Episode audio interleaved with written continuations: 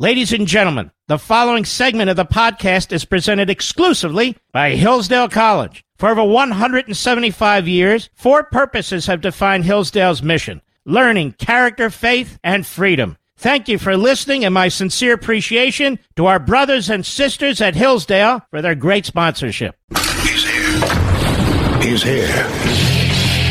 Now, broadcasting from, from the underground command post, deep in the bowels of a hidden bunker, somewhere under the brick and steel of a nondescript building, we've once again made contact with our leader, Mark Levin.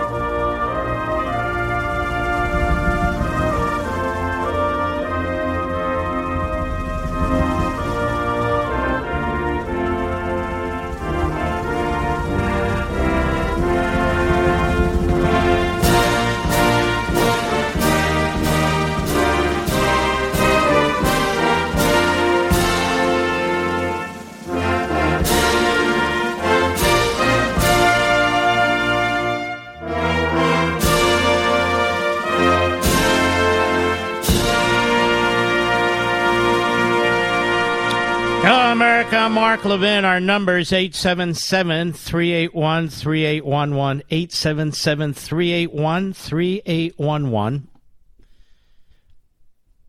Several big subjects today, of course. The Supreme Court, the loss of Disney World as a family friendly place, and more. But let me begin with this. I've now done more studying about the history of Ukraine than I ever thought I would in my life. I've always studied the history of Russia and so forth, but the history of Ukraine, just Ukraine. Furthermore, the article by Vladimir Putin on, quote, the historical unity of Russians and Ukrainians that he published on July 12, 2021, and he distributed on July 12, 2021, gives you a, a laser view into this man. He's not trying to recreate the Soviet Union. He is going back to the 1400s, to the 1500s. He says Russians, Ukrainians, and Belarusians are all descendants of ancient Rus, or RUS, which was the largest state in Europe. Slavic and other tribes across the vast territory, from Lagoda to Novgorod and Pasov to Kiev and Chernigov, were bound together by one language, which we now refer to as Old Russian. Economic ties, the rule of the princes of the Rurik dynasty, and after the baptism of Rus, the Orthodox faith. The spiritual choice made by Saint Vladimir who was both Prince and Novgorod and Grand Prince of Kiev, still largely determines our affinity today. The throne of Kiev held a dominant position in ancient Rus. This has been the custom since the late ninth century. The tale of bygone years captured by posterity, the worlds of Oleg and prophet about Kiev, let it be the mother of all Russian cities. Later, like other European states of that time, ancient Rus faced a decline of central rule and fragmentation. At the same time, both the nobility and common people preserved Rus as a common territory, as their homeland, and he goes on and on and on. The southern and western Russian lands largely became part of the Grand Duchy of Lithuania, which most significantly was referred to in historical records as the Grand Duchy of Lithuania and Russia. So, Lithuania, Bosnia, Latvia, Ukraine. Most importantly, and I'm skipping around, both in the western and eastern Russian lands spoke the same language. Their faith was Orthodox. Up to the middle of the 15th century, the unified church government remained in place. In the Grand Duchy of Lithuania, other processes were unfolding. In the 14th century, Lithuania's ruling elite converted to Catholicism. In the 16th century, it signed the Union of Lublin with the Kingdom of Poland to form the Polish Lithuania Commonwealth. The Polish Catholic nobility received considerable landholdings and privileges in the territory of Rus. See, he claims Poland. In accordance with the 1596 Union of Brest, part of the Western Russian Orthodox clergy submitted to the authority of the Pope the process of Polonization and Latinization began, ousting orthodoxy. Got it? As a consequence, in the 16th, 17th centuries, the liberation movement of the Orthodox population was gaining strength in the Dnieper region. The events during the times of Hetman, Bohdan, Khmelnytsky became a turning point. His supporters struggled for autonomy from the Polish Lithuania Commonwealth. Why? Because they were Russes. That's why. That is Russians. He's claiming. In its 1649 appeal to the King of Polish Lithuania Commonwealth, the Zaporizhian host demanded that the rights of the Russian Orthodox population be respected, that the Voivode of Kiev be Russian and the Greek faith, and that the persecution of the churches of God be stopped, but the Cossacks were not heard. You get it? I'm moving down quick. It's a very long piece. It's nearly 6,000 words. So obviously he didn't pull this together himself, but he obviously believes it. But he goes on. Over the course of the protracted war between the Russian state and the Polish Lithuanian Commonwealth, which he claims was always Russian, some of the hetmans, successors of Bohdan Khmelnytsky, would detach themselves from Moscow or seek support from Sweden, Poland, or Turkey. But again, for the people, that was a war of liberation. It ended with the Truce of Andrassov in 1667. The final outcome was sealed by the Treaty of Perpetual Peace in 1686. The Russian state incorporated the city of Kiev and the lands on the left bank of the, of the uh, Dnieper River, including Poltava region, Chernihiv region, and Zaporozhye their inhabitants were reunited with the main part of the Russian Orthodox people. These territories referred to as Malorussia or Little Russia. The name Ukraine was used more often in the meaning of the old Russian word Okrainia, periphery. On the right bank, which remained under the Polish Lithuania Commonwealth, the old orders were restored and social and religious oppression intensified. During the Great Northern War with Sweden, the people of Malorussia were not faced with a choice of whom to side with. Only a small portion of the Cossacks supported the rebellion. And it goes on about the second half of the 18th century, how the Black Sea region really belongs to the Russians, how the Russian Empire regained the western old Russian lands with the exception of Galicia and Transcarpathia which became part of the Austrian and later Austro Hungarian Empire. The incorporation of the Western Russian lands into the single state, he wrote, was not merely the result of political and diplomatic decisions. It was underlain by the common faith, shared cultural traditions, and I would like to emphasize it once again language similarity, he says. And he goes on about the western lands of the Russian Empire. Crimea, how Crimea was part of it. And it just keeps expanding and expanding and expanding, ladies and gentlemen. This is why I say, why won't people read this article?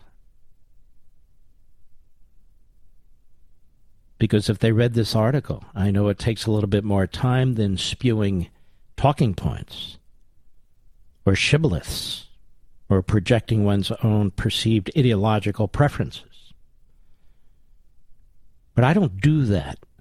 I try to study these issues. And also, I reach down into my soul and heart and use my head to figure out what's taking place. This isn't an ideological thing for me. Why would it be?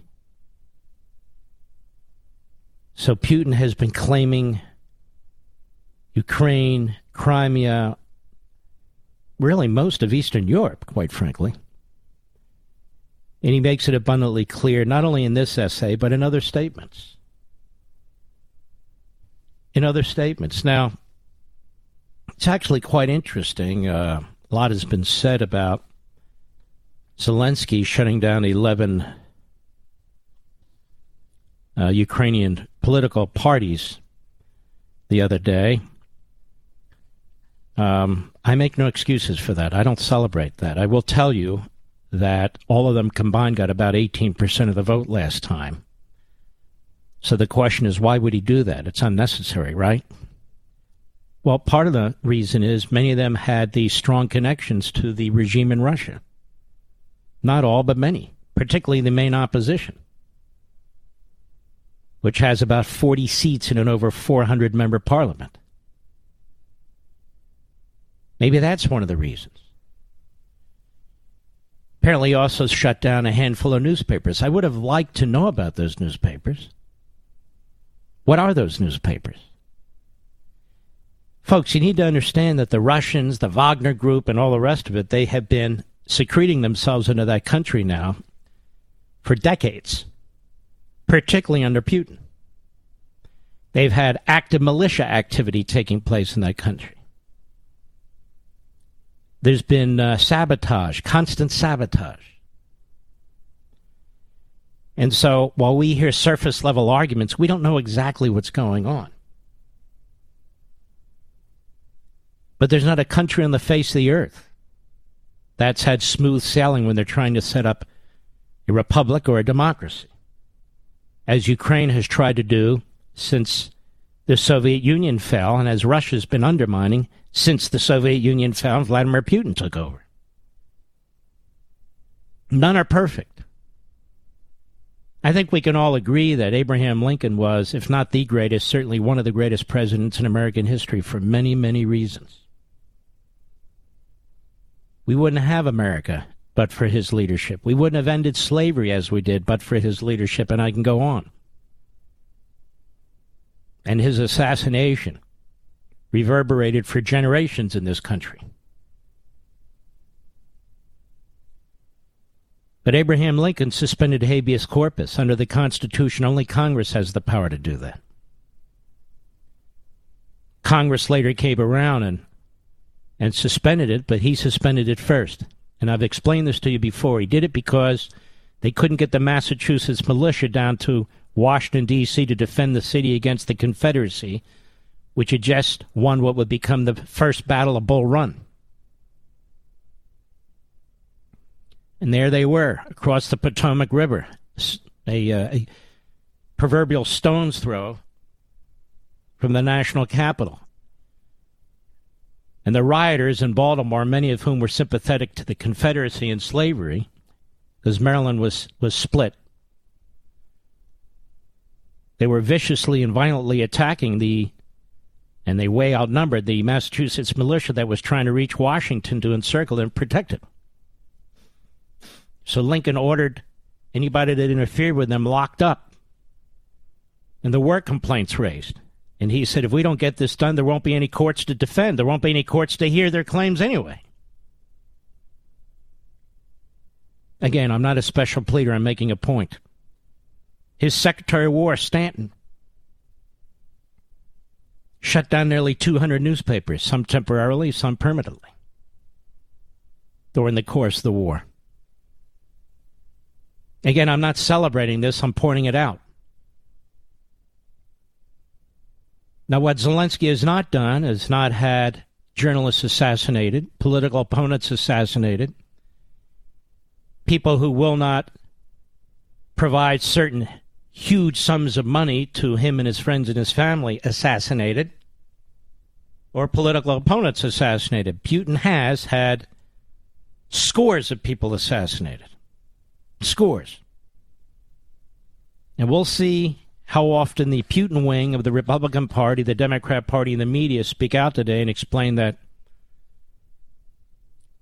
his judge today, actually yesterday, I guess, sentenced Alexei Navalny, the number one opposition leader against Putin, to another nine years in prison. So he'll be serving a total of 11 and a half years on trumped up charges of corruption. trumped up charges of corruption. He had him thrown into prison, and in a phony hearing, he was sentenced to nine and a half more years, or nine more years. Trumped up charges of embezzlement and contempt of court yesterday. Judge Margarita Kotova announced the verdict. According to Agence France-Presse, the French press agency, also found him guilty of being disrespectful to the court. The sentence extension was announced shortly after the verdict, according to the Moscow Times. He'd been accused of stealing several million dollars worth of donations from the Anti Corruption Foundation. Prosecution in the case last week demanded that Navalny's sentence be extended to 13 years, that he be moved to a strict regime penal colony, and that he pay a fine of 1.2 million rubles or 11,500. He is the anti corruption activist. He had already been in prison for two and a half years at a detention center, and it goes on and on. He had been a mayoral candidate, a presidential candidate. He said his treatment was politically green lighted by Putin's regime. Yes, of course it was. And by the way, he was poisoned a few years ago, too. He almost died. He came back to Russia to run for office against Putin. Putin denies doing that, too. I'll be right back. Mark Levin.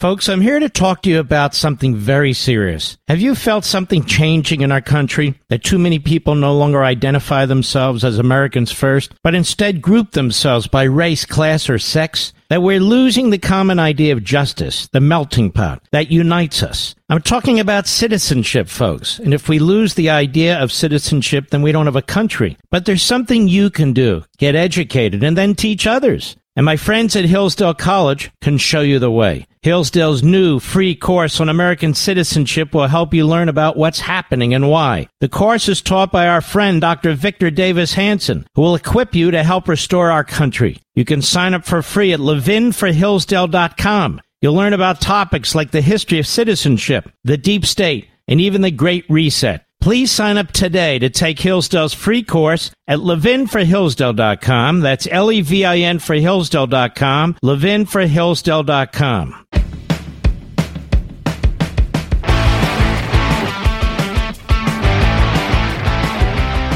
There's another very important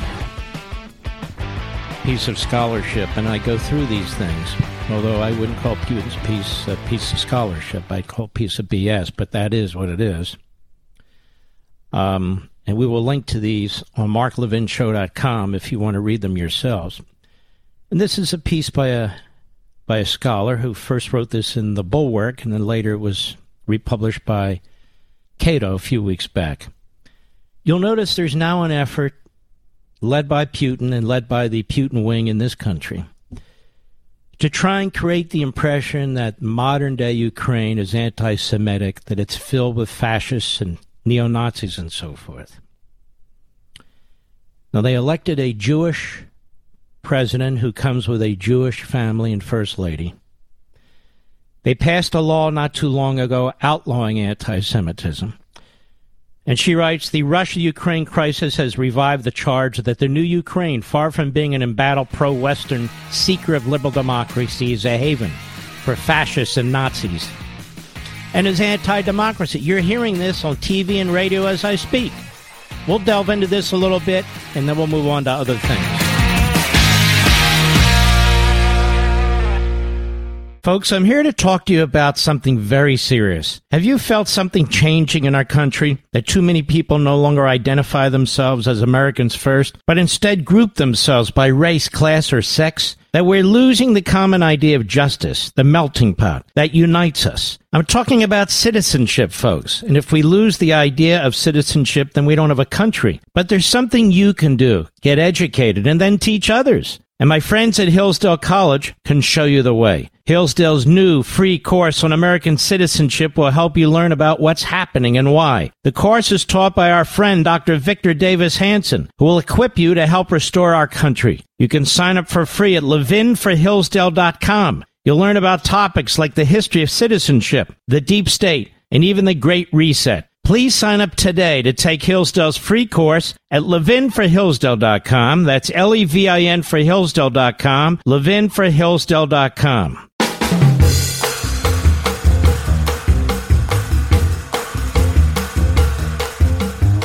This is Liberty's 911 hotline. The Mark Levin Show.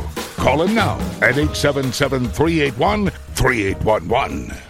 So I referenced the piece. It says in part Once upon a time, the so called Ukrainian Nazis narrative was pushed mainly by the far left. In 2014, after the Euromaidan revolution in Kiev ousted a pro Moscow government, and Russia responded by an- annexing Crimea and sponsoring separatist enclaves in eastern Ukraine, it was old school tanky Seumas Milne in The Guardian Historian Stephen Cohen in The Nation, you saw him on Fox all the time. Max Blumenthal in Salon. And their ilk who made these charges. Fast forward to today. The most vocal peddler of this canard, anti hawk Theocon Sohrab Ahmari. Ahmari's February 15 column in the American Conservative is ominously titled, The Nazis Globalist Liberals Prefer to Ignore. Ahmari's charge for a cover up of Nazis in Ukraine focuses on a minor facepalm moment. After several news reports hyping the tale of a brave Ukrainian grandma training to join the resistance against Russian invaders, it turned out that the training was being provided by Azov Regiment, a Ukrainian National Guard unit, which started out as a volunteer militia with neo Nazi ties. The regiment's insignia, which looked creepily like the SS Lightning Bolt logo, were visible on members' uniforms in some television segments about the heroic granny. There is, however, no indication that the woman, 79 year old Valencia, uh, whatever, has any neo Nazi sympathies. She was simply responding, like many other Ukrainians, to a call to train as a resistance volunteer. Ahmari insists that British and American media outlets kept silent, quote unquote, about the neo Nazi connection unearthed by internet sleuths, actually by far left journalists Mark Ames, and Aaron Mate. In fact, the day before Ahmari's column was posted, Vice ran a piece titled, Why is this AK 47 toting Ukrainian grandma being trained by neo Nazis? Unlike Amari, the Vice reporter, Matthew Gault, offers a nuanced look at the story and notes that it illustrates the almost surreal complexities of the situation in Ukraine today. What did he say? In part, he wrote, it's true that thousands of regular citizens are seeking basic military training in Ukraine over fears of an escalation of Russian conflict in the region. It's also true that the Azov Battalion is a far right organization with avowed Nazi members and connections to Ukraine's National Guard. The conflict in Ukraine is complicated and exists at a crossroads of a dozen different ideologies and geopolitical interests. Now, among these paradoxes, of course, is the fact that the unit with neo Nazi roots is fighting to defend a government currently led by a Jewish president, Vladimir Zelensky, a fact Ahmari doesn't mention. The tension between pro Western liberalism and nationalism, which has its extreme and ugly far right elements. This is why I say, folks, nationalism, populism, you need to understand this actually comes out of Marxism, fascism, we talk about Americanism, individualism, constitutionalism, patriotism. It's very much a fe- feature of modern Ukrainian politics, like the 2004 Orange Revolution before it. The Euromaidan Revolution championed Ukraine's integration into liberal democratic Europe, but also Ukraine's independence from Russia. The Euromaidan protests of late 2013 and early 2014 sparked then President uh, Viktor Yanukovych's rejection of a European Union trade deal he had earlier endorsed featured uh, occasional far right rhetoric, including a shocking incident in November uh, 2013, which a notorious hate monger read an anti Semitic white supremacist poem at an open mic event. Yet, writing in February 2014, Russian Jewish journalist and Euro Asian Jewish Congress board member Lechevik estimated that radical nationalists made up about 1% of the Euromaidan protesters. He also pointed out that Yermoluk's stunt was widely condemned. Speakers of the Euromaidan protests included prominent Jewish figures, such as World Jewish Congress Vice President Joseph Zissels. Anyway, he goes on to explain that what's happening here is these these events in which you have neo Nazis here and there participating and doing their thing uh, have been used to trash the entire population, the entire government government that's led by a Jew. And this has been the propaganda of Putin and the Russians and the left. And the left. It's worth noting that despite these problems, there's no sense in which Ukraine's post 2014 government could be regarded as fascist or pro Nazi. If Ukraine has been run by a neo Nazi junta, as its detractors maintain. It would be the first such junta in history to give key posts to Jews, among them former Prime Minister Groysman. And to have strong support. Uh, computer froze. Anyway, you get the point. If it unfreezes, I'll go on. This is a propaganda effort. Nobody excuses neo Nazis. Well, some people actually do. Obviously, I don't. Actually, it does go on here. Let's see. Give me a second because my uh, computer froze. Okay, here we are. Sorry, folks. It's also worth noting nothing enables far right extremism in Ukraine more than the very real and ongoing military threat from Russia. But in any way, they say here, um, that uh, they that the government has the strong support from the Jewish community in Ukraine. It's also worth noting that um, Russia itself, its ongoing military threat, gives rise to these movements.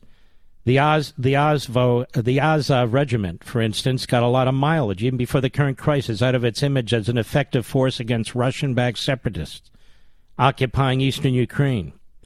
This is all more ironic the self proclaimed Donetsk and Luhansk republics, so called, have always been a magnet for Russian ultra nationalists and outright neo fascists. And she goes into the history of that. Last but not least, the first prime minister of the Donetsk People's Republic from May to August 2014 was Russian political consultant Alexander Borodai a reputed state security officer with a long history of involvement in ultra nationalist circles. And she points out how the Russians actually have this ultra nationalist neo Nazi connections. The Kremlin itself has sometimes resorted to subtler forms of Jew baiting in its psychological warfare against Ukraine. Last October, Dmitry Medvedev, Russia's former Putin puppet president, currently deputy chairman of the Security Council, published a repulsive ad hominem tirade arguing that negotiations with current Ukrainian government were pointless because its members, in addition to being weak, greedy, and corrupt, were damaged people without stable national and ethnic roots. The longest and nastiest portion of the article attacks Zelensky as a man with peculiar ethnic roots, who had essentially rejected his identity for political and pragmatic reasons and compared him to a Jew in Nazi Germany seeking a post in the SS.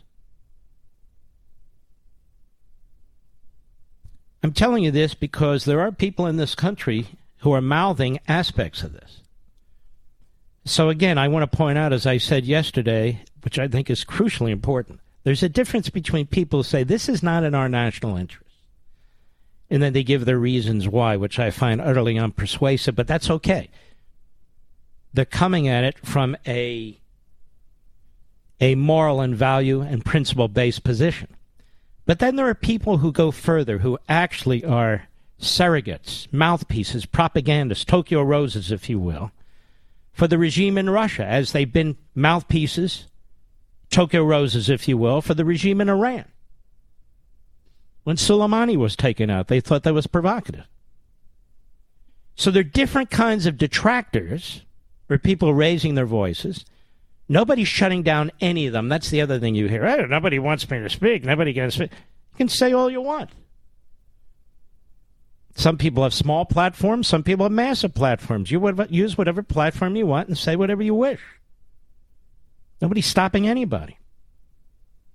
That said, the truth needs to get out. Syrian dictator Assad calls Zelensky a Zionist Jew who supports the Nazis. So he is a wholly owned subsidiary of Putin's. I just read to you in part a piece you should read on your own that will be posted at marklevinshow.com as soon as the program's over, that gets into the history of this effort against the Ukrainians, particularly in the last 20 years.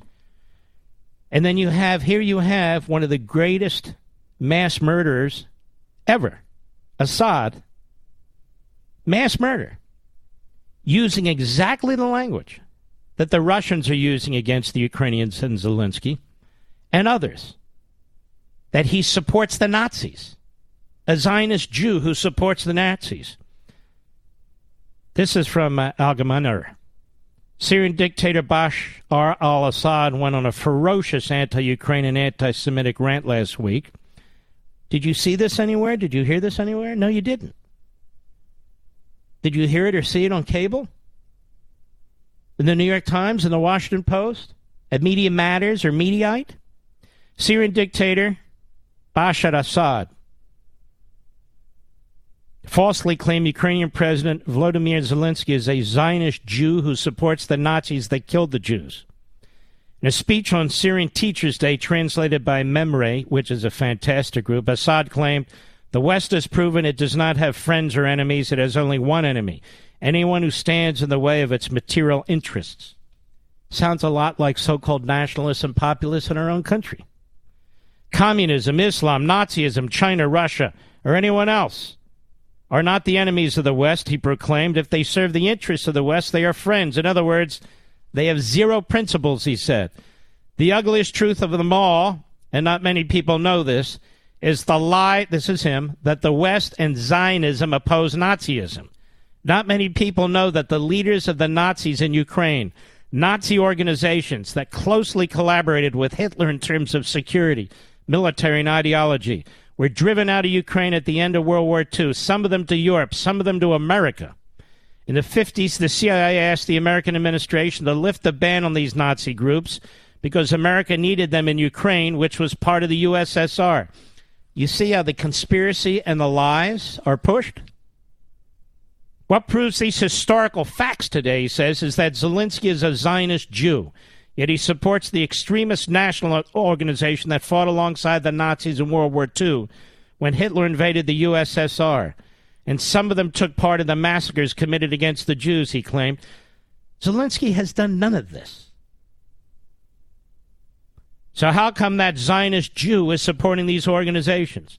The West supports these organizations, which today are called the right wing Azov organization. I just mentioned that to you about the group. And Zionist Israel, which keeps crying about the victims of the Holocaust, supports a leader that supports the Nazis that killed the Jews. This proves that the West is lying in everything that it is saying. And it does not care about anything except ruling the world, plundering resources, and filling its coffers. Of course, Assad's claims are not supported by historical evidence. The U.S. fought and helped destroy Nazism in World War II and the Jews were the Nazis' primary victims. The dictator also wildly exaggerates the CIA's use of former Nazis, something also practiced by the Soviet KGB. The Azov Battalion is a far right neo Nazi Ukrainian militia, did not exist during the Nazi era, and was founded in 2014. Zelensky has never expressed support for Nazism and has repeatedly compared the Russian invasion of Ukraine to the actions of the Hitler regime during World War II. And in fact, in September, they passed a law outlawing anti Semitism. Now, that would be a good thing. That would be a good thing here, I think, because of the elements of the Democrat Party that are anti Semitic. The stooges, what do they call themselves, Mr. Producer? The squad. Yes. Nationalism, Populism, which is mobocracy, Marxism, fascism have way too much in common for me. Conservatism, constitutionalism, Americanism.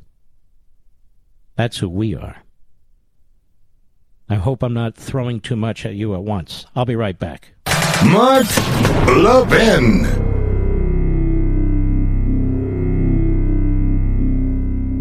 Folks, I'm here to talk to you about something very serious. Have you felt something changing in our country? That too many people no longer identify themselves as Americans first, but instead group themselves by race, class, or sex? that we're losing the common idea of justice, the melting pot that unites us. I'm talking about citizenship, folks. And if we lose the idea of citizenship, then we don't have a country. But there's something you can do. Get educated and then teach others. And my friends at Hillsdale College can show you the way. Hillsdale's new free course on American citizenship will help you learn about what's happening and why. The course is taught by our friend Dr. Victor Davis Hanson, who will equip you to help restore our country. You can sign up for free at levinforhillsdale.com. You'll learn about topics like the history of citizenship, the deep state, and even the Great Reset. Please sign up today to take Hillsdale's free course at levinforhillsdale.com. That's L-E-V-I-N for Hillsdale.com, levinforhillsdale.com.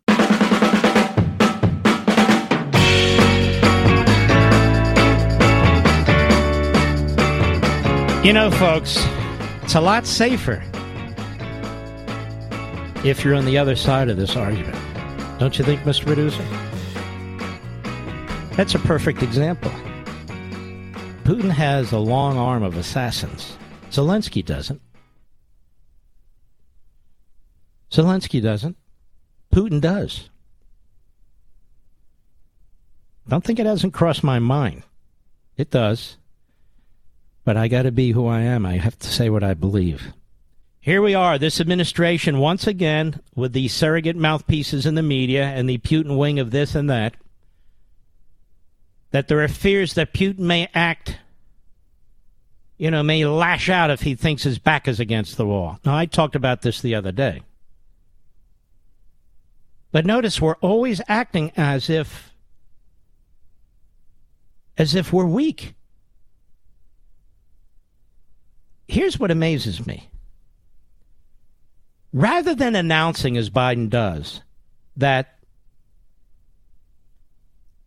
that Putin might in fact unleash a cyber attack against us, why not deal with it quietly? Pick up the phone and warn the thug and pull together our top resources in the government and throughout our country, universities, and even these these various uh, game gamer entities, and prepare.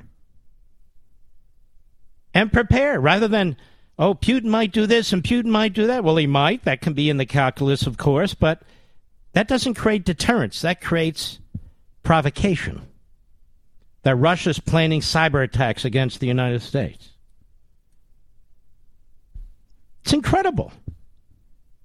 Prepare for the cyber battle. We won't launch the first attack, but he might. Talk less. In other words, shut your mouth and act quietly.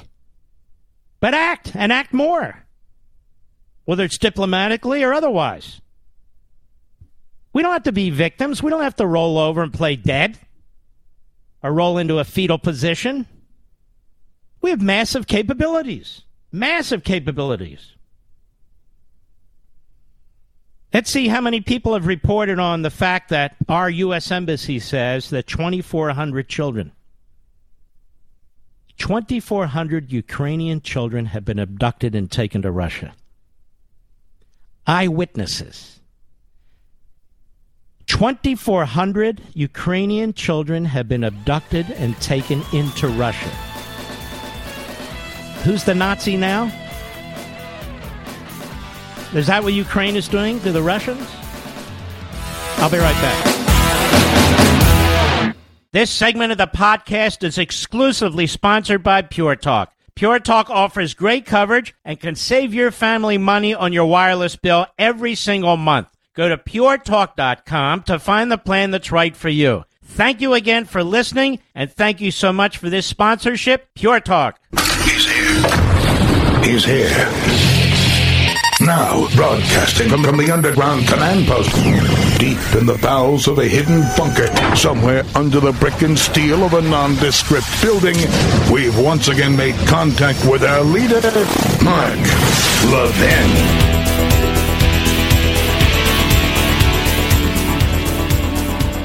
Hello, America. Mark Levin here. Our number 877-381-3811. 877-381-3811. One one just to round things out and then to move along. Pew Research did a, a very, very expansive uh, examination a few days back where the public stands on some of this. And um, let me cut to the heart of this. Roughly a third of Americans, 32%, say that the United States is providing about the right amount of support to Ukraine. Now, this is last week, as it fights to hold off the Russian invasion. I suspect it's worse now. A larger share, 42%, say the U.S. should be providing more support to Ukraine, while just 7% say it's providing too much support. About 1 in 5, 19% aren't sure. So, a clear plurality of Americans believe that even more support should be given to the Ukrainians. The new Pew Research Center survey uh, among 10,441 U.S. adults finds wide partisan differences in views of the administration's handling of the crisis and the level of support the U.S. has provided to Ukraine, but virtually identical shares in both parties 51% of Republicans and Republican leading independents, and 50% of Democrats and Democrat leaners regard the Russian invasion as a major threat to the United States' interests, Mr. Producer. Because Americans are smart. Moreover, there are several aspects of U.S. policy towards Russia and Ukraine that draw bipartisan support. While Republicans have previously expressed skepticism about the extent to which the U.S. should work with its allies, nearly three quarters of Republicans, 73%, say that working closely with allies to respond to the Russian invasion is the right approach, and even larger share Democrats, 85%, say the same. So when you hear people out there saying things like this is the two party, one headed monster that are dragging this country in this direction or that, just know that a strong plurality, indeed, depending on the question, a significant majority of Americans believe that Ukraine should be helped. And a plurality believes they should get more support than they're getting. Americans also are largely united in their support for strict economic sanctions on Russia in response to the invasion of Ukraine. An overwhelming majority of the public, 85%, including similar shares of Republicans, and Democrats, 88%, favors maintaining strict economic sanctions. Six in 10 Americans, 63%, strongly favor strict sanctions. Large majorities also favor keeping large numbers of U.S. military forces in NATO countries near Ukraine in response to the conflict. 77%. A position shared by 75% of Republicans and 81% of Democrats. So, this idea that the public doesn't support NATO, or the public doesn't support Ukraine, or the public doesn't want to give aid to Ukraine is nonsense. It's just nonsense and that it's not in our national security interest, that's nonsense too. It's not a cabal of neocons and uh, a cabal of federal contractors and a cabal of repubes and Democrats all together colluding and conspiring against the against the pure the uh, the poor victim Putin and so forth or dragging the American people in this direction or that direction. The vast majority of you, again, depending on what questions asked, support Ukraine, think we ought to give them as much aid as we can, and believe we should be working with our allies on this. This is rational. This is Reaganism. This is actually Trumpism. This is rational. That's the truth. It's utterly rational. And I think some of the cherry picked military personnel, some of the cherry picked guests, and so forth and so on, well, they're outliers, actually, in my view.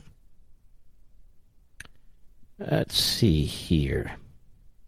Axios has done a four part series on Putin, who he is, how he came to power. I just want to read you a little bit of this the KGB to the Kremlin. Putin was a mid level KGB officer in Dresden, East Germany, when the Berlin Wall fell in, eight, in 1989. Weeks later, in the tumult that preceded the collapse of the USSR, crowds stormed the local secret police headquarters, and Putin spent a tense night waiting for orders from Moscow that never came. He returned to Russia and became a close aide first to Sobchak in St. Petersburg and later to Yeltsin in Moscow. He was little noticed in Russia or abroad until Yeltsin appointed him director of the KGB's successor, the FSB, in 1998. A year later, he was prime minister. Four months after that, on New Year's Eve, 1999, Yeltsin resigned and Putin's rise was complete. Michael McFaul, who served as U.S. ambassador to Russia under Obama, crossed paths with Putin in St. Petersburg in the 90s. Behind the scenes, former Defense Secretary Ash Carter was in several meetings with the top Russian official in the 90s. He was an Assistant Secretary of Defense. Even Putin's critics acknowledge that he has accomplished three central objectives building a strong Russian state, reestablishing Russia as a global power, and maintaining his own grip on power. Nonetheless, within a couple of months of his appointment as prime minister, he became the figure on whom the last hopes of so many Russians were pinned.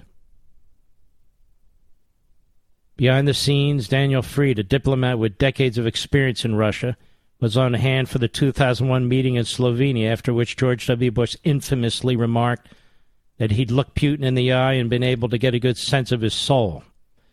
That was a quote. Quote, I remember when Putin approached us, his whole body language was open and positive, very much unlike the aggressive strut he has now. Fried recounts. Bottom line is Putin murdered his way to the top, bought his way to the top, and that's how he got to the top, and that's how he stays on the top. Zelensky did none of those things. So there's really no comparison between the two men. None whatsoever, in my view. All right. We're going to move along here. We had this hearing today with uh, with uh, Brown Jackson, with uh, Ketanji Brown Jackson. And um, some of the things she said were utterly preposterous. She was the most radical among the candidates and the small group of candidates that Biden looked at. Had to be a woman, had to be black, and I think had to be on a court. That's a small group. And here's what she said in her confirmation today about the way she approaches the Constitution. Cut two, go. So if it is uh, a statute, for example, or a provision of the Constitution, I'm looking at the text. The adherence to text is a constraint on my authority. I'm trying to figure out what those words mean uh, as they were intended by the people who wrote them. Now, so ladies and point, gentlemen, that's called originalism, which is embraced and promoted and used by justices like Clarence Thomas and Sam Alito, the late Justice Scalia, Rehnquist, Justice Gorsuch. Now, you know full well that's not what she does. But let's continue. Go ahead. I'm looking at original uh, documents. I am focusing on the original public meaning because I'm constrained to interpret the text. Sometimes that's enough uh, to, to resolve the issue in terms of the merits. Judges also look at history and practice uh, at the time of the the, the uh, document was created. If it's a statute, I'm looking at Congress's purposes because again, I am not importing my personal views or policy preferences. The entire exercise is about trying to understand what those who created this policy or this this law intended. Well, that's fascinating to me because that's not what she's done. There's a piece in Town Hall by Spencer Brown. Judge Jackson wants to meld American law with CRT social justice. And she's stated so. This isn't some makeup. Judge Ketanji Brown Jackson has a track record not too dissimilar from any other woke academic, and despite the Democrat spin that says criticism of Biden's SCOTUS nominee to replace retiring Justice Breyer, that those criticisms, of course, are racist.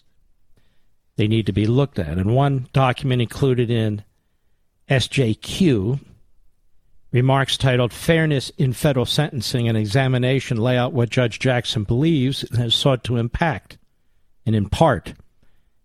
And I quote her I also try to convince my students that sentencing is just plain interesting on an intellectual level, in part because it melds together myriad types of law criminal law, of course, but also administrative law, constitutional law, critical race theory, negotiations, and to some extent, even contracts. And if that's not enough to prove to them that sentencing is a subject we're studying, I point out that sentencing policy implicates and intersects with various other intellectual disciplines as well. And she goes on 48,000 pages of her thinking.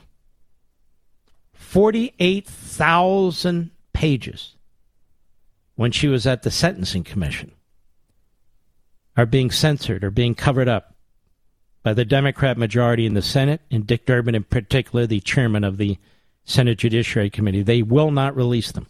So obviously, they're very damaging to her.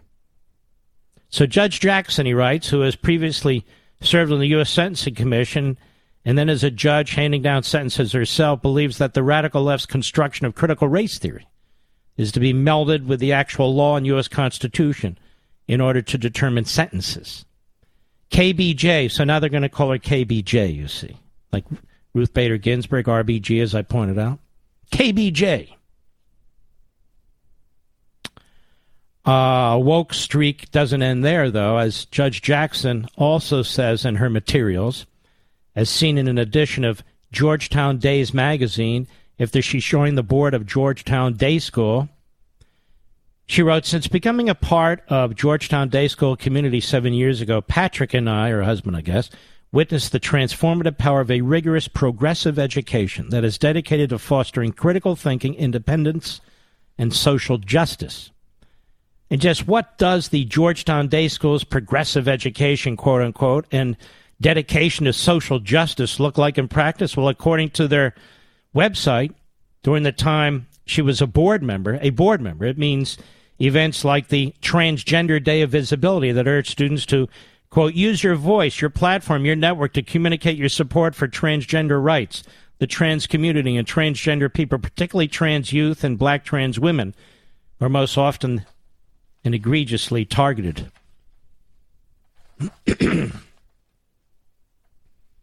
wow. Talks about abolitionist teaching, centering queer voices, quote unquote, hosted by Abolitionist Teaching Network and including Kai Gross of Woke Kindergarten. I don't even know what this is, but you get the drift, right? Makes sense that Judge Jackson, who wants to combine critical race theory with established law, would also favor progressive education that's rife with theories constituting social justice. Like many other activists on the left, their ideal future is one where social justice wars rely on concocted theories from leftist ideologues to supplant the U.S. Constitution.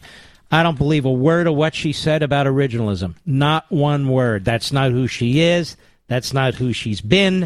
And that's not who she's going to be. Period. Not one word. I'll be right back. Mark Levin.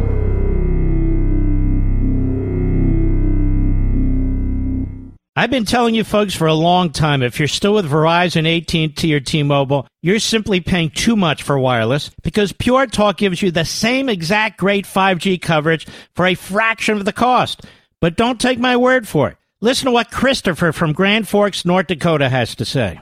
Said, I used to be a Verizon customer before switching to Pure Talk, and I absolutely love it. Pure Talk has the same great service that Verizon does, and a little over half of the cost. And I got to keep my phone. Thank you for being such a great company. Folks, you should join me and make the switch. Right now, get unlimited talk, text, and 6 gigs of data for just $30 a month. So do this. Go to puretalk.com, find the plan that's right for you. Then this month, enter promo code Levin Podcast. That's L E V I N Podcast, and you'll save an additional 50% off your first month. That's puretalk.com, promo code Levin Podcast.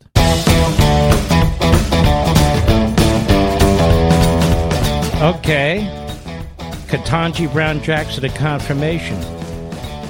What about enumerated powers and rights in the Constitution that must be ruled on? asks John Cornyn, Republican, Texas. Cut three, go. What other unenumerated rights do you believe exist? And how could we possibly anticipate what those might be? For example, the Ninth Amendment says the enumeration in the Constitution of certain rights shall not be construed to deny or disparage other rights retained by the people, which suggests to me that there are other, as yet unidentified, rights out there, and somehow, some someday, some court is going to tell us we've identified an unenumerated right and we're going to reject the right of the American people to determine what the policies ought to be as regards that right because we, the nine people sitting on the Supreme Court, have decided we've discovered a new unenumerated right and it shall be the law of the land and no legislature can pass any law that conflicts with it. What other unenumerated rights are out there? Or can you say? Senator, I can't say. Um, it's a, a hypothetical that I've not I'm not in a position to comment on. Um, the the rights that the Supreme Court has recognized as substantive due process rights um, are established in, in, in its case law. But, Your Honor, this is not a trick question. Oh, I understand. Okay. I'm just not, I'm just not in a position to speak well, she's in a position to answer it this way. Substantive due process is a complete con- uh, concoction. This is the phrase they came up with. You have procedural due process under the Fifth and Fourteenth Amendments, but they created substantive due process. To put it as simply as I know how, substantive due process means that you can't have due process without some right that they decide to create at the Supreme Court. So it's not a procedural issue, it's a substantive issue. Do you see what I'm saying, Mr. Producer? So they create a substantive due process. For instance, abortion might be considered substantive due process. Has nothing to do with procedure, everything to do with a with a decision. And what Cornyn's getting at here which is a very good point. What he's getting at look, you're an activist judge. We all know it. You'll get on this court, and uh, you're going to be using this phrase, substantive due process, because there's significant precedent for this on the court. It's not in the Constitution, of course, but it was made up by the court to get to where the court wanted to get, the activists on the court wanted to get. So, what new enumerated powers are you going to find in the Constitution that don't exist? under this notion of substantive due process. So she knew where he was heading. She brought up the phrase about substantive due process. She knows the criticism. She's not a fool. And she just decided to say, well, I'm not in a position to comment. You know, it's a hypothetical. It's a hypothetical. I'll be right back. I've been telling you folks for a long time, if you're still with Verizon, AT&T, or T-Mobile, you're simply paying too much for wireless because Pure Talk gives you the same exact great 5G coverage for a fraction of the cost. But don't take my word for it. Listen to what Christopher from Grand Forks, North Dakota has to say. Said, I used to be a Verizon customer before switching to Pure Talk, and I absolutely love it. Pure Talk has the same great service that Verizon does, and a little over half of the cost. And I got to keep my phone. Thank you for being such a great company. Folks, you should join me and make the switch. Right now, get unlimited talk, text, and 6 gigs of data for just $30 a month. So do this. Go to puretalk.com, find the plan that's right for you. Then this month, enter promo code Levin Podcast, that's L E V I N Podcast, and you'll save an additional 50% off your first month. That's puretalk.com, promo code Levin Podcast.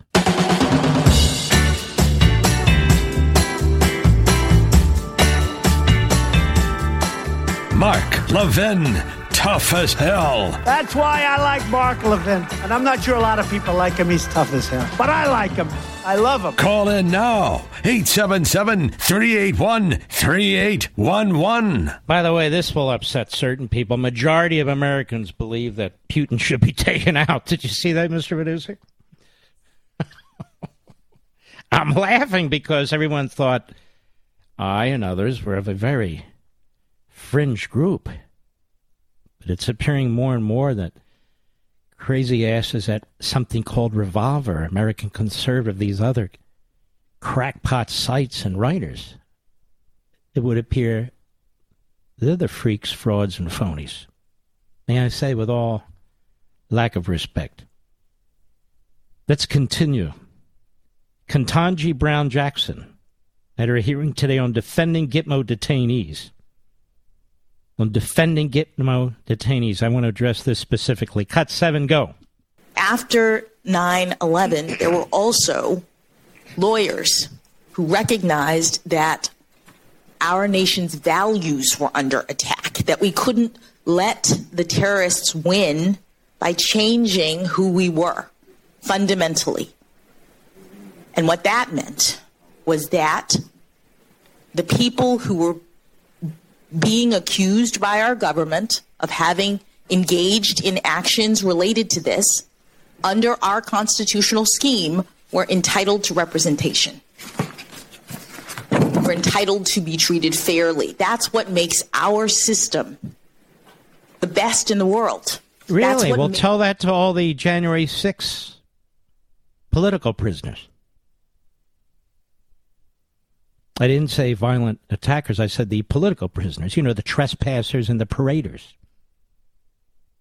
You were a judge there, a district judge, before you shortly ago became a circuit court judge.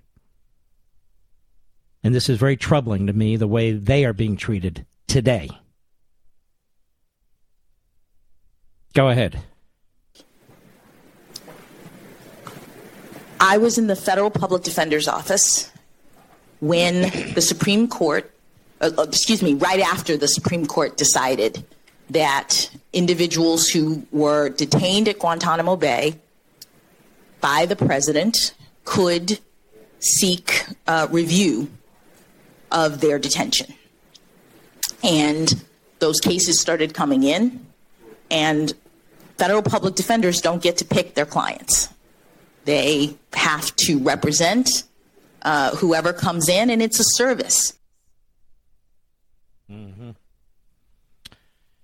I to read something from Andy McCarthy at National Review. It's actually pretty good. In his opening round of questioning at the Senate Judiciary Committee's confirmation for Judge Ketanji Brown Jackson, Chairman Dick Durbin endeavored to help the judge refute criticisms of her representation of terrorists at Guantanamo Bay. You just heard it. They suggested that this was of a piece with the long-standing American tradition engraved in our Constitution that everyone is entitled to a criminal defense lawyer. The problem with this revisionist history is that the detainees at Gitmo were not criminal defendants. They were unlawful enemy combatants captured during their war of aggression against the United States. They were not entitled to counsel. Never in the history of the United States had it been the case that foreign fighters detained in wartime were entitled to legal representation. They are not detained in the legal system, but under the laws of war. Jackson noted that the law eventually changed, allowing combatants to challenge their detention. What she and Durbin neglected to mention is that such challenges were not criminal proceedings. They were habeas corpus petitions. In other words, people claiming they shouldn't be locked up and giving the reasons for it. It's a salient difference. The Constitution does not entitle habeas corpus petitioners to counsel. Only those charged with crimes are guaranteed legal representation. It is thus a commonplace in the American criminal justice system that imprisoned convicts who file habeas corpus petitions challenging their detention must represent themselves. Must represent themselves. They're not entitled to counsel, and if they can't afford lawyers, there's no expectation that the taxpayers will subsidize legal representation. In fact, have cases where prisoners will file them on toilet paper, on paper towels, on shirts, and that sort of thing. The lawyers who volunteered their services to represent America's enemies have for years analogized their work as no different from John Adams's defense of British soldiers after the Boston Massacre in 1770. Durbin invoked this episode today, but the British soldiers were criminal defendants accused of murder in a court of law. It would be five years before hostilities erupted at Lexington and Concord. The British troops in question were not enemy combatants, and they were not detained as prisoners of war. Issues in the war on terror. The, the left is rewriting history, as you can tell, folks, which they're very good at. Senator Durbin contentedly observed this morning his Republican colleague, Senator Lindsey Graham, an accomplished military lawyer, agreed with Durbin in yesterday's opening session that everyone's entitled to a lawyer, including foreign terrorists captured in wartime. That doesn't make it so.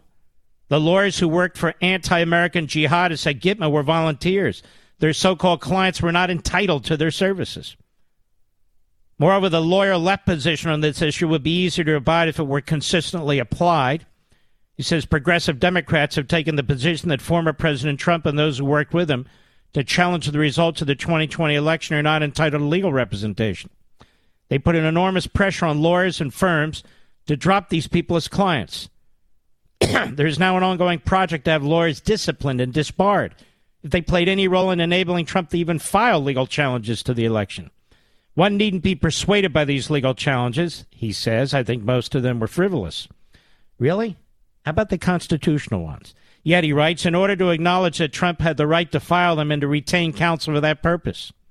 Democrats can't have it both ways, he says. They can't volunteer their services to terrorist detainees and say they were performing an honorable role and should not be tainted by their clients' atrocious actions. Yet at the same time maintain that any lawyer who provided legal services to Donald Trump should be ostracized as a threat to our Constitution. All right, there's a lot there, but let me let me swing back. These individuals had no right to counsel. So the question that should be asked tomorrow is how did you become counsel for the terrorists? How did you become counsel for the terrorists? Was it just some kind of lottery? Did you volunteer? Did you object? We know she didn't object. And so they're trying to blow this off. She's basically saying, I'm an originalist. I try to follow the text and what's me- meant by what, what was written at the time or how it was understood. I'll look at the history if, if I need to go elsewhere. I'm there upholding the legal system by representing terrorists. That's what we do in the Federal Defender's Office. That's how it works. What's the big deal? As for substantive due process, that is the court creating uh, rights I don't know which rights we're talking about here, so I'm going to take a pass. I'm not really going to get into that. Uh, and that sort of thing. Now, Ted Cruz points out that in a speech Judge Jackson gave talking about critical race theory, for which Ted Cruz has attacked by the notoriously stupid Claire McCaskill, former senator from the Show Me state, and she shows us how stupid she is all the time. Danielle Holley-Walker, professor of law and dean at Howard University School of Law, also offended, deeply offended by the dog whistle. Another moron running a law school. But let's listen to what Cruz said and what Jackson said in response. Cut 13, go. So, critical race theory, as you know, has its origins in the critical legal studies movie, movement, which also came from Harvard Law School, from a number of critical legal studies professors, crits as they were known when we were in law school, uh, who are explicitly Marxists. And they find their origins in Marxism, although critical legal studies frames society as a fundamental battle between socioeconomic classes. Critical race theory frames all of society as a fundamental and intractable battle uh, between between the races. It views every conflict as as a racial conflict. Um, do you think that's an accurate way of viewing society and the world we live in? Senator, I don't think so. Um, but I've never studied critical race theory and I've never used it. It doesn't come up in the work that I do as a judge. So, so with respect, I, I find that a curious statement uh, because um, you gave a speech in April of 2015 uh, at the University of Chicago in which you described the job you do as a judge. And you said sentencing is just plain interesting because it melds together myriad types of law, criminal law, and of course, constitutional law, critical race theory. So you described in a speech to a law school what you were doing as critical race theory. Uh, and so I guess I would ask, what, what did you mean by that when you gave that speech? With respect, Senator, um, the quote that you are mentioning there um, was about sentencing policy. It was not about sentencing. Um, I was talking about the policy uh, determinations of bodies like the Sentencing Commission when they look at a laundry list of various academic subjects as they consider what the policy should be. All right, let, let, let, let, so that, that is a difference without a distinction. If somebody had asked me, as an example, or Ted Cruz or anybody, well, not anybody, but many of us, what you look at when you're looking at sentencing, the phrase critical race theory wouldn't even enter into it. And yet it did with her. And yet it absolutely did. Now, earlier when he asked her, she played rope a dope. I've never studied critical race theory, she says. Then why would you bring it up in the context of a, ju- a judge's job when it's sentencing policy or sentencing? I don't know what the difference is. But sentencing policy, fine, we'll play the game. When you're teaching a class, go ahead.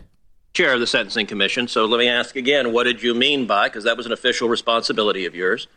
What, what I meant, mean by what you were doing was critical race? What I meant was that there are a number of that that uh, slide does not show the entire laundry list of different uh, academic disciplines that I said um, relate to sentencing policy, but none of that relates to what I do as a judge. I, this is nonsensical. Absolutely nonsensical. Um, he didn't even ask what you do as a judge. He asked her about what she said and what did she mean. That's not what I do as a judge. That's a matter of policy. And she said, uh, I've never studied critical race theory. Clearly, if you're going to recommend it, I don't care if there's a thousand items on the list. It wouldn't be on my list. What's it have to do with sentencing policy? And she didn't want to touch that with a 10 foot pole. So for that, Ted Cruz is attacked by this, this moron, Claire McCaskill. That people were taken aback by this. Why? He didn't accuse her of all kinds of immorality and so forth and so on, stuff they pulled on Kavanaugh and Clarence Thomas and even Bob Bork when they went after his video selections back then. He didn't do any of that. Why is this offensive to anybody? Simple question. Danielle Holley-Walker, professor of law and dean at Howard University, was really put off by this. Cut 15, go. I mean, we've really reached the height of political theater at this point, and everyone is trying to play to their audience and get in the Somebody's most playing to an audience, genius. She said it. Those are her words. She doesn't deny it, but she denies studying what she said, and she denies knowing what she said, and she denies applying what she said. It's a perfectly legitimate question. So why do you pretend that it's not? And why does MSLSD bring on people like this who are going to spin and confuse the American people? And Claire McCaskill, what good is she? She's a loser. She's not particularly bright. In fact, she's particularly stupid. I mean, MSNBC's been promoting critical race theory. They have some of the biggest racists known to this country on their network. Joy Reid. What, what's the? I don't remember all the names. I don't care. Tiffany Cross, that goofball from the Nation. Well, America, you've seen how the mainstream media, yeah, Al Sharpton, frantically reacts to opinions it doesn't agree with. Somebody armed with facts and data even slightly dissents from their establishment partisan consensus. They band together, attack, marginalize, try to silence. They cover up. Right, Hunter? I'll be right back. Mark Levin.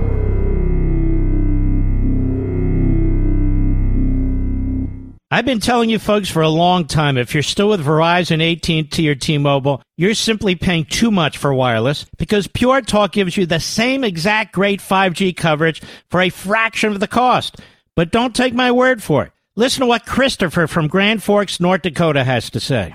Said, I used to be a Verizon customer before switching to Pure Talk, and I absolutely love it. Pure Talk has the same great service that Verizon does, and a little over half of the cost. And I got to keep my phone. Thank you for being such a great company. Folks, you should join me and make the switch. Right now, get unlimited talk, text, and 6 gigs of data for just $30 a month. So do this. Go to puretalk.com, find the plan that's right for you. Then this month, enter promo code Levin Podcast, that's L E V I N Podcast, and you'll save an additional 50% off your first month. That's puretalk.com, promo code Levin Podcast.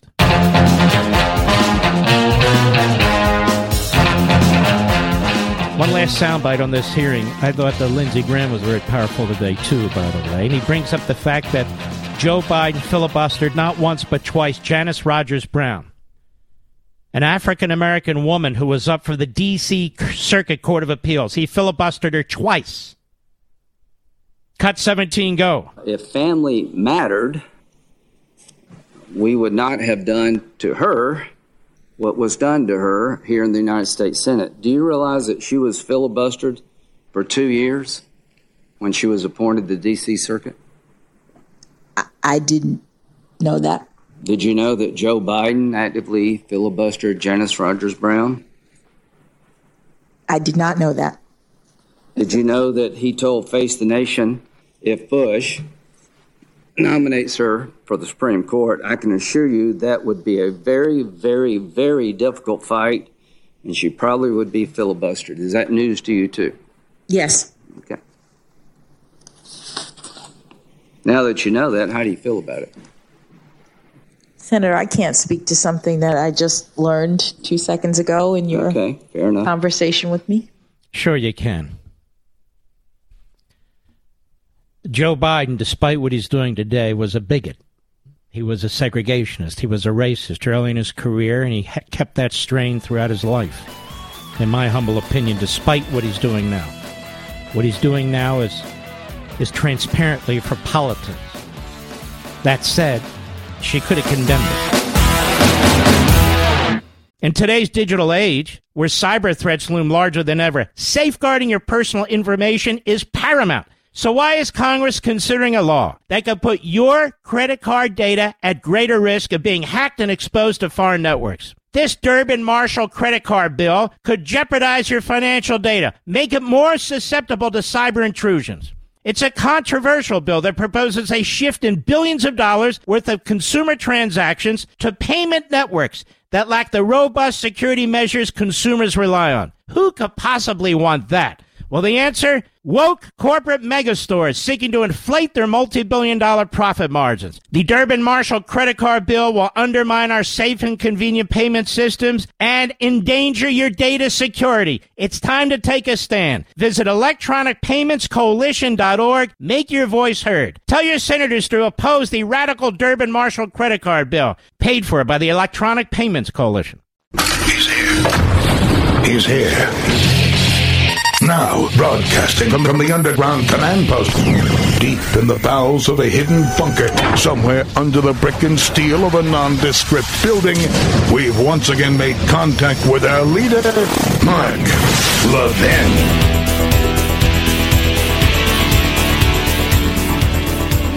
Hello, America. Mark Levin here. Our number, 877-381-3811, 877-381-3811. I want to thank you for watching Life, Liberty, and Levin this past Sunday. Once again, we win the night against CNN and MSNBC combined. You'll never read that anywhere. Do you remember when I first came on? My first interview was with the great Walter Williams. Rich, you remember that? In the long form interview, and I let Walter speak to, at some length. And boy, do we miss him. And remember Media Matters, I think it was, wrote how boring it was? Remember that? Basically saying it won't last. It has to be the most boring show on TV. what we're learning is it's one of the most anticipated shows on the weekend, certainly on Sunday nights. And I want to thank you folks for this. Media Matters. What a joke. All right, I, got, I, I only have an hour left. This show goes fast to me anyway. I want to talk about Disney Corporation. I read to you in yesterday's show, and we went through what the DeSantis legislature bill was really about. It's not the Don't Say Gay bill or anything of the sort. It leaves the teaching of sex to parents, but it certainly prevents teachers in schools from going rogue. Teaching about any kind of sex or teaching about transgenderism at a at a very young age. And parents have a right to know what their children are being taught. And if schools violate the state law, they have a right of action. First, in front of a mediator, and then, secondly, potentially a lawsuit. That pretty much is what it is. It's effectively a parent's Bill of Rights. Well, the LGBTQI plus community, at least their organization or organizations, are extremely aggressive. And I would even argue dishonest. in the way this is formulated, and the same with the Democrat Party. Now, Disneyland was created by Walt Disney. I believe Disneyland was opened something like 1963 or 64 for kids, for parents, to have a wonderful family experience. It's not to be about pushing the radical left's agenda the LGBTQI agenda, and I'm sick and tired of on the left, they wrap all of their agendas in civil rights and civil liberties. But it's not about civil rights and civil liberties if you're a parent with a little kid who has to send them to public school because they can't afford to do anything else or don't have time to homeschool because they have to make a living. So this is a demand by special interest groups to impose their will on school systems that are paid for by you, to impose their values, their ideologies on little kids. Has nothing to do with civil rights. If somebody wants to do those things, they're free to do those things in this country. But you're not free to brainwash a five year old, an eight year old, put things in their heads, get them to think about stuff that the parents don't want them to think about. These children are the flesh and blood of somebody else, not the teaching bureaucracy and not the school bureaucracy, not the educational bureaucracy, which has been taken over by the Marxist left. Now, when my kids were young, we would take them to Disney World often. We had a wonderful time in Disney World. And they love Disney World. And they still love it, as do my grandkids. But I will now strongly discourage them from going because it is another institution that has been and is being destroyed before our eyes. before our eyes. They call the fellow employees bigots. Conservatives at Disney issue open statement detailing hostile work environment. As LGBT employees, writes Daily Wire, at Disney get ready to stage a walkout on March 22nd, that's today, over Disney's attempt to remain neutral in Florida's parental rights and education bill conservative staffers have issued an open letter of their own, which they published. Over the last few weeks, they wrote, We have watched as our leadership has expressed their condemnation for laws and policies we support. We've watched as our colleagues, convinced that no one in the company could possibly disagree with them, grow increasingly aggressive in their demands. They insist that TWDC, the Walt Disney Company, take a strong stance on not only this issue but other legislation and openly advocate for the punishment of employees who disagree with them. So much for speech. This is the totalitarian American Marxist movement at Disney World. Left leaning cast members are free to promote their agenda and organize on company time using company resources. They call their fellow employees bigots and pressure the company to use corporate influence to further their left wing legislative goals. Rather than demanding the company issue statements on proposed laws and use its influence to pressure legislatures, the conservative staffers behind the letter are instead asking the company to stay out of politics. Citing Hamilton and Mandalorian as unifying content, they argue that Disney is more valuable as a business and a cultural institution when audiences from across the political spectrum feel free to enjoy the entertainment it produces. One of the employees who works in the Im- Imagineering department designing attractions in Disney theme parks told the Daily Wire he's had three close colleagues leave his division in just the last nine months because of the increasingly hostile work environment. He said, no matter what department or what segment, we've been watching the diversity, equity, inclusion takeover of Disney accelerate to breakneck speeds, and God help you if you get caught standing in front of the train. Another, an engineer, described the open letter as a kind of last ditch effort to appeal to senior leadership that may agree with us, but lack the courage to say anything because they feel all alone themselves. Let's see here. The letter goes on. An internal poll within the company went out a few months ago asking if we felt accepted in the company, says the letter. Many of us didn't complete it because the nature of the questions made us worry that the results of the poll could be used to target us for quietly holding a position that runs against the progressive orthodoxy that Disney seems to promote. The company has fostered an environment of fear that any employee who does not toe the line will be exposed and dismissed. Much has been made of our internal efforts to reimagine tomorrow, but as much as diversity and inclusion are promoted, the tomorrow being reimagined doesn't seem to have much room for religious or political conservatives within the company. Left leaning cast members are free to promote their agenda and organize and so forth. Employees who want the company to make left wing political statements are encouraged, while those who want the company to remain neutral can say, only in a whisper out of fear of professional retaliation.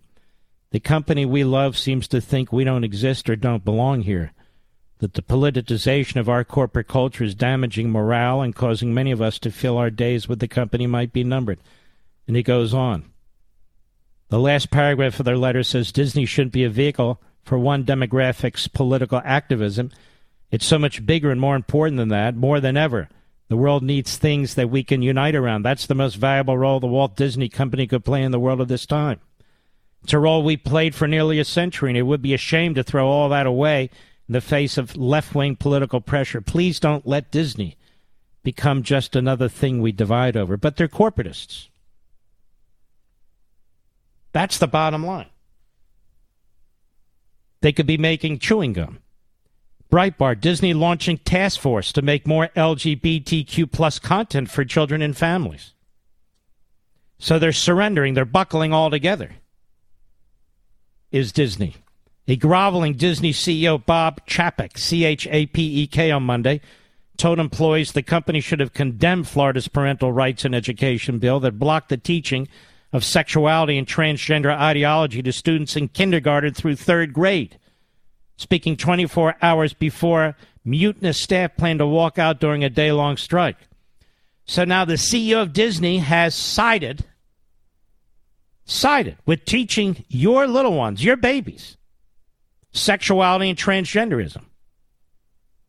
A virtual town hall for employees was used by management to stem internal strife at Disney as the company's chief executive continued to apologize and shift its public statements about the legislation which critics falsely call the Don't Say Gay bill. And I've explained what's in this bill.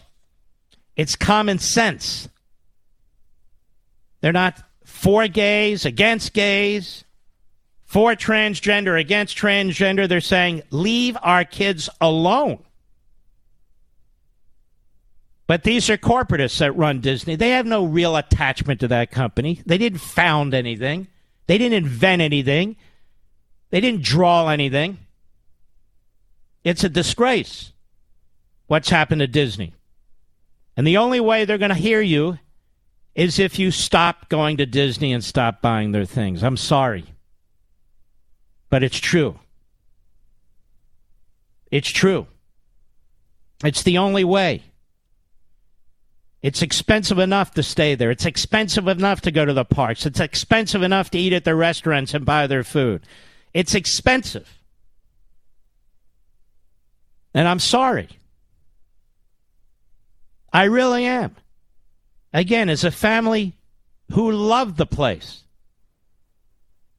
But I'm not comfortable going there anymore knowing it's a radical left operation the corporatists run the damn thing and that they're lying about the legislation that the Republicans and DeSantis put in place to protect little kids, to protect little kids, protect them. This is a perversion that's going on. I'm very open minded, folks. You don't hear me proselytizing, but this is a perversion to do this to little kids. And then, and then we have this.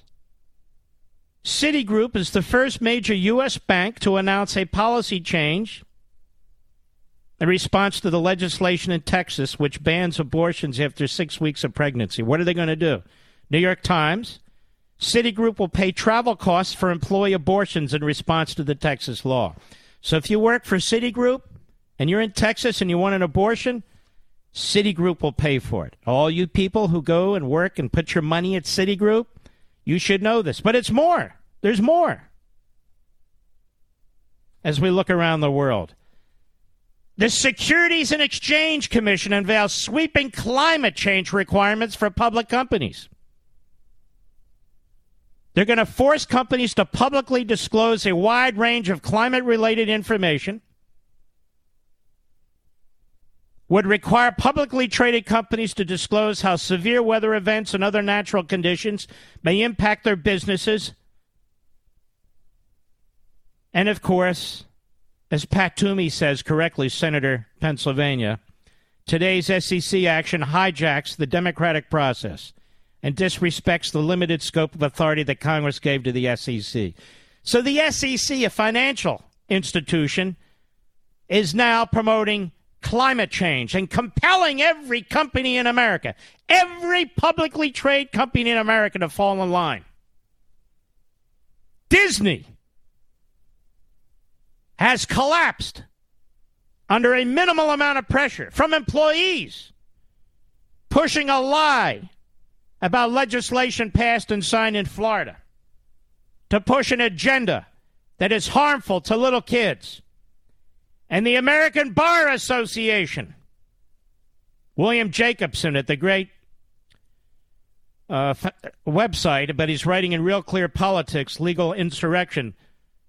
Legal education is about to undergo a revolutionary change with the American Bar Association poised to mandate rate focused study, race focused study, as a prerequisite to graduating from law school. Another instance of woke ideology being forced on the nation and may necessitate that states revisit the ABA's government granted near monopoly accrediting power. So you must learn critical race theory in order to graduate successfully from law school. I hope that this book, American Marxism, which I haven't mentioned in months, is being read and shared. I was literally asked to take the poster board off the back of my studio in my own home. Literally asked. You promoted it enough. I'm not even talking about it. It's just behind me. We don't like it. Take it down.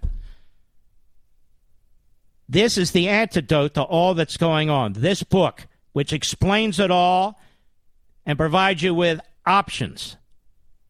Disney, you should buy shares in Disney, show up at the next shareholders meeting, and make noise, just like the left does. Just like the left. If you're a lawyer and you're a member of the American Bar Association, You should complain. You should go to your state representatives, particularly in Republican legislatures, and get them decertified as the voice, the ABA and their state affiliate, to oversee lawyers in this country. There's no reason that they should. None. None. I'll be right back. Mark Levin.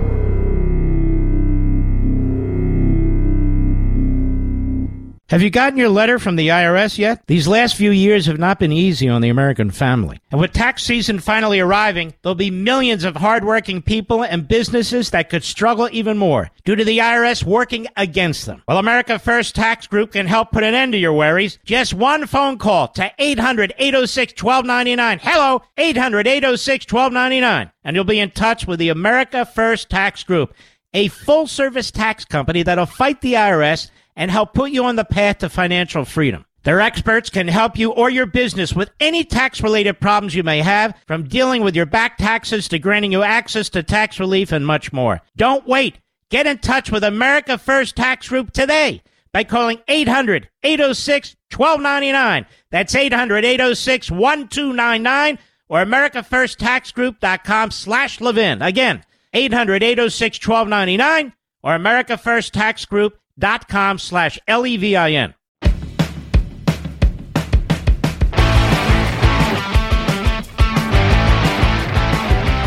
Well, I want to take a moment to um, say happy birthday to our beautiful daughter, Lauren Levin Bailey. Uh, she is a great blessing to the family. She is uh, the oldest of the kids. She is a fantastic daughter, a fantastic mother, and a joy to be around. And she has a wonderful husband and kids. And I just, uh, we are just so blessed to have her in our lives. And I just want her to know that. So happy birthday to you, sweetheart. We all love you very, very much. She is a full time mother. She spends full time raising those kids. She wants them to be the best kids they possibly can be. And by the way, she's solid as a rock. Oh, yes, she is. In fact, she supported Donald Trump, I think, before I did. I think that's right. And uh, anyway, happy birthday, Lauren. We love you, and I'll be right back. Are you an individual or business owner facing the heavy burden of back taxes, levies, or wage garnishments? Life's challenges, especially those brought on by the economic impact of COVID 19 and inflation, can take a toll on your financial well being. Now, the IRS has eliminated over a billion dollars in tax penalties and interest for back taxes. America First Tax Group is here to help you claim your share of these billions in tax relief before the IRS can claim the government share and clamp down. Call them now, 800 806 1299. The IRS has people working to collect your money, but it's time to turn the tables, folks. America First Tax Group is a full service tax boutique that puts clients first. They understand the stress of dealing with tax problems, and they will be your guide through the process. Don't wait. Time is of the essence. Call America First Tax Group. Here's the number 800 806 1299. 800 806 1299 or visit AmericaFirstTaxGroup.com slash Levin.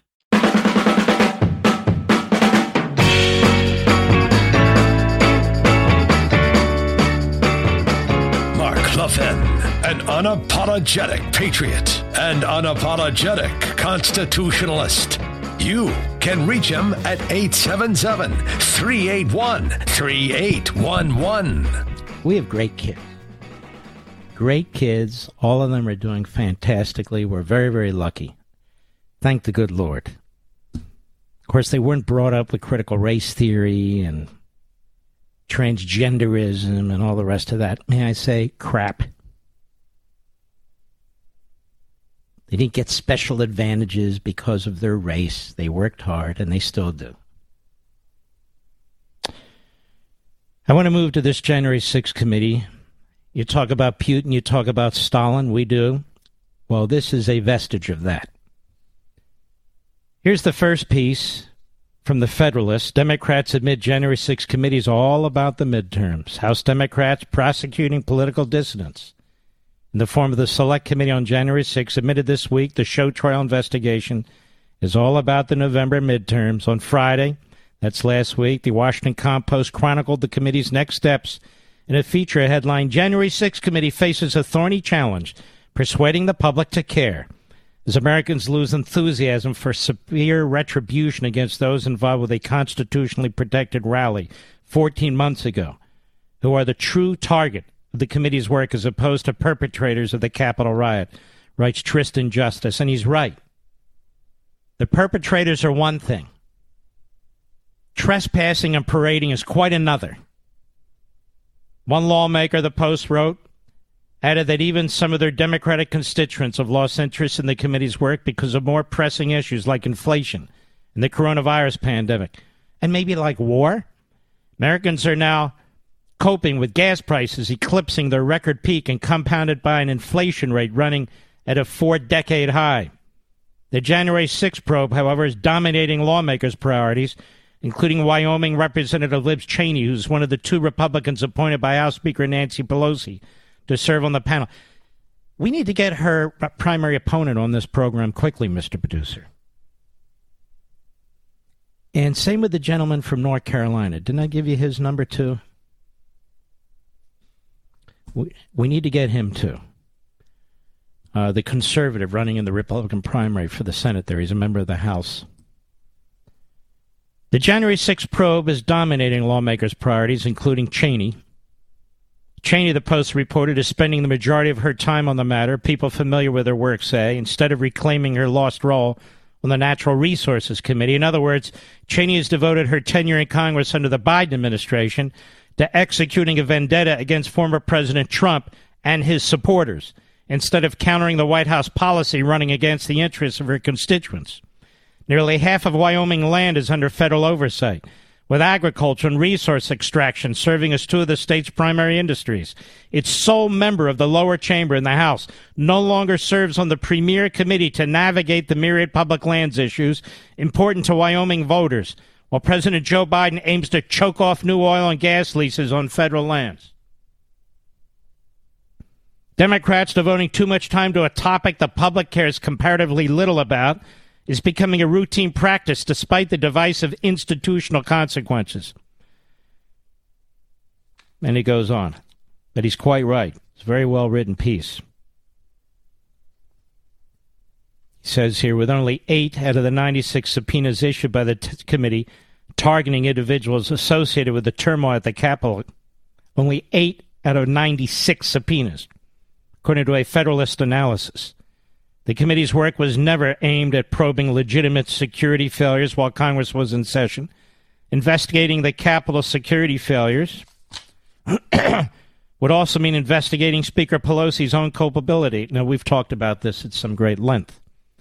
The 96 subpoenas do not include the more than 100 seeking the telephone records of individuals whose identities remain under seal, from uh, both from the public and from those who, whose privacy the committee seeks to violate. Let me tell you this if this committee has secretly obtained my phone records or my wife's phone records, I'm going to sue every ass you know what on that committee personally. And I'm going to demonstrate that what they've done is unconstitutional and the speech and debate clause does not give them the immunity that they think they have or that their lawyers think they have. This will be the lawsuit of the century. The lawsuit of the century. If I find out that Benny Thompson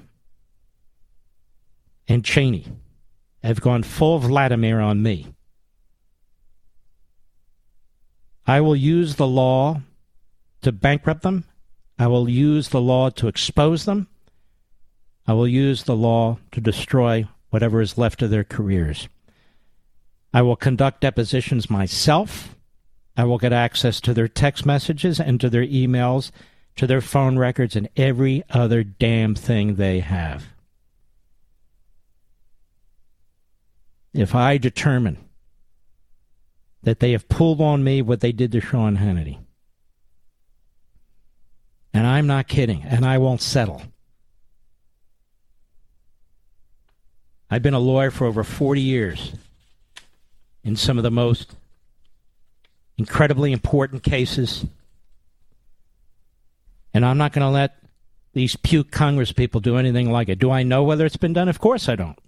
And I'm not saying it has. It's it's being done if it's done in secret. But they will pay a legal and financial price. I assure you of this.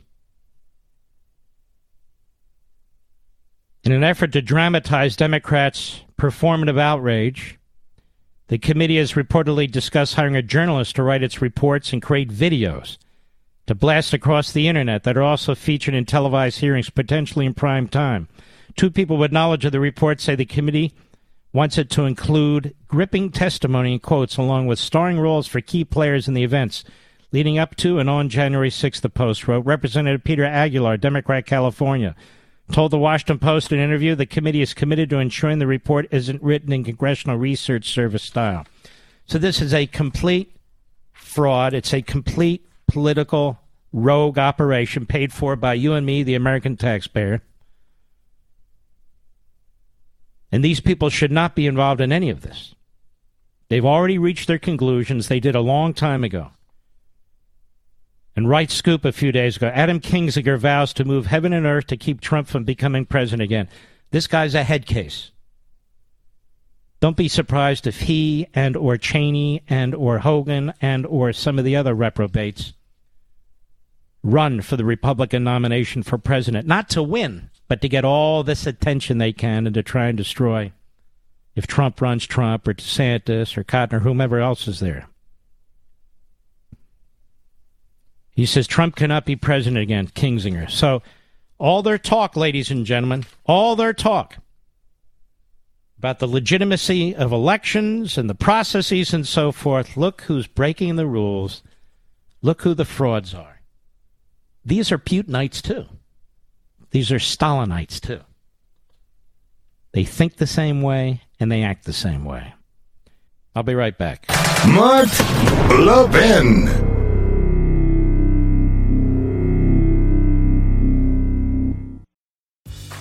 Grey's Anatomy, the most iconic binge worthy drama, is back, along with answers to the biggest cliffhangers. Will Teddy survive? Will Joe and Link finally find happiness together? Meredith returns along with fan faves like Arizona. You can now stream every episode of Grey's ever on Hulu and new episodes next day. Watch new episodes of Grey's Anatomy Thursdays at 9, 8 central on ABC and stream on Hulu.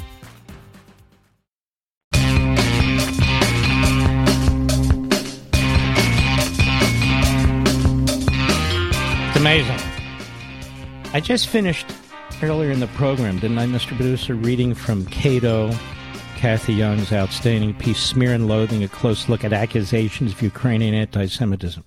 And who does she cite as one of the as one of the people in the forefront of this effort or participation?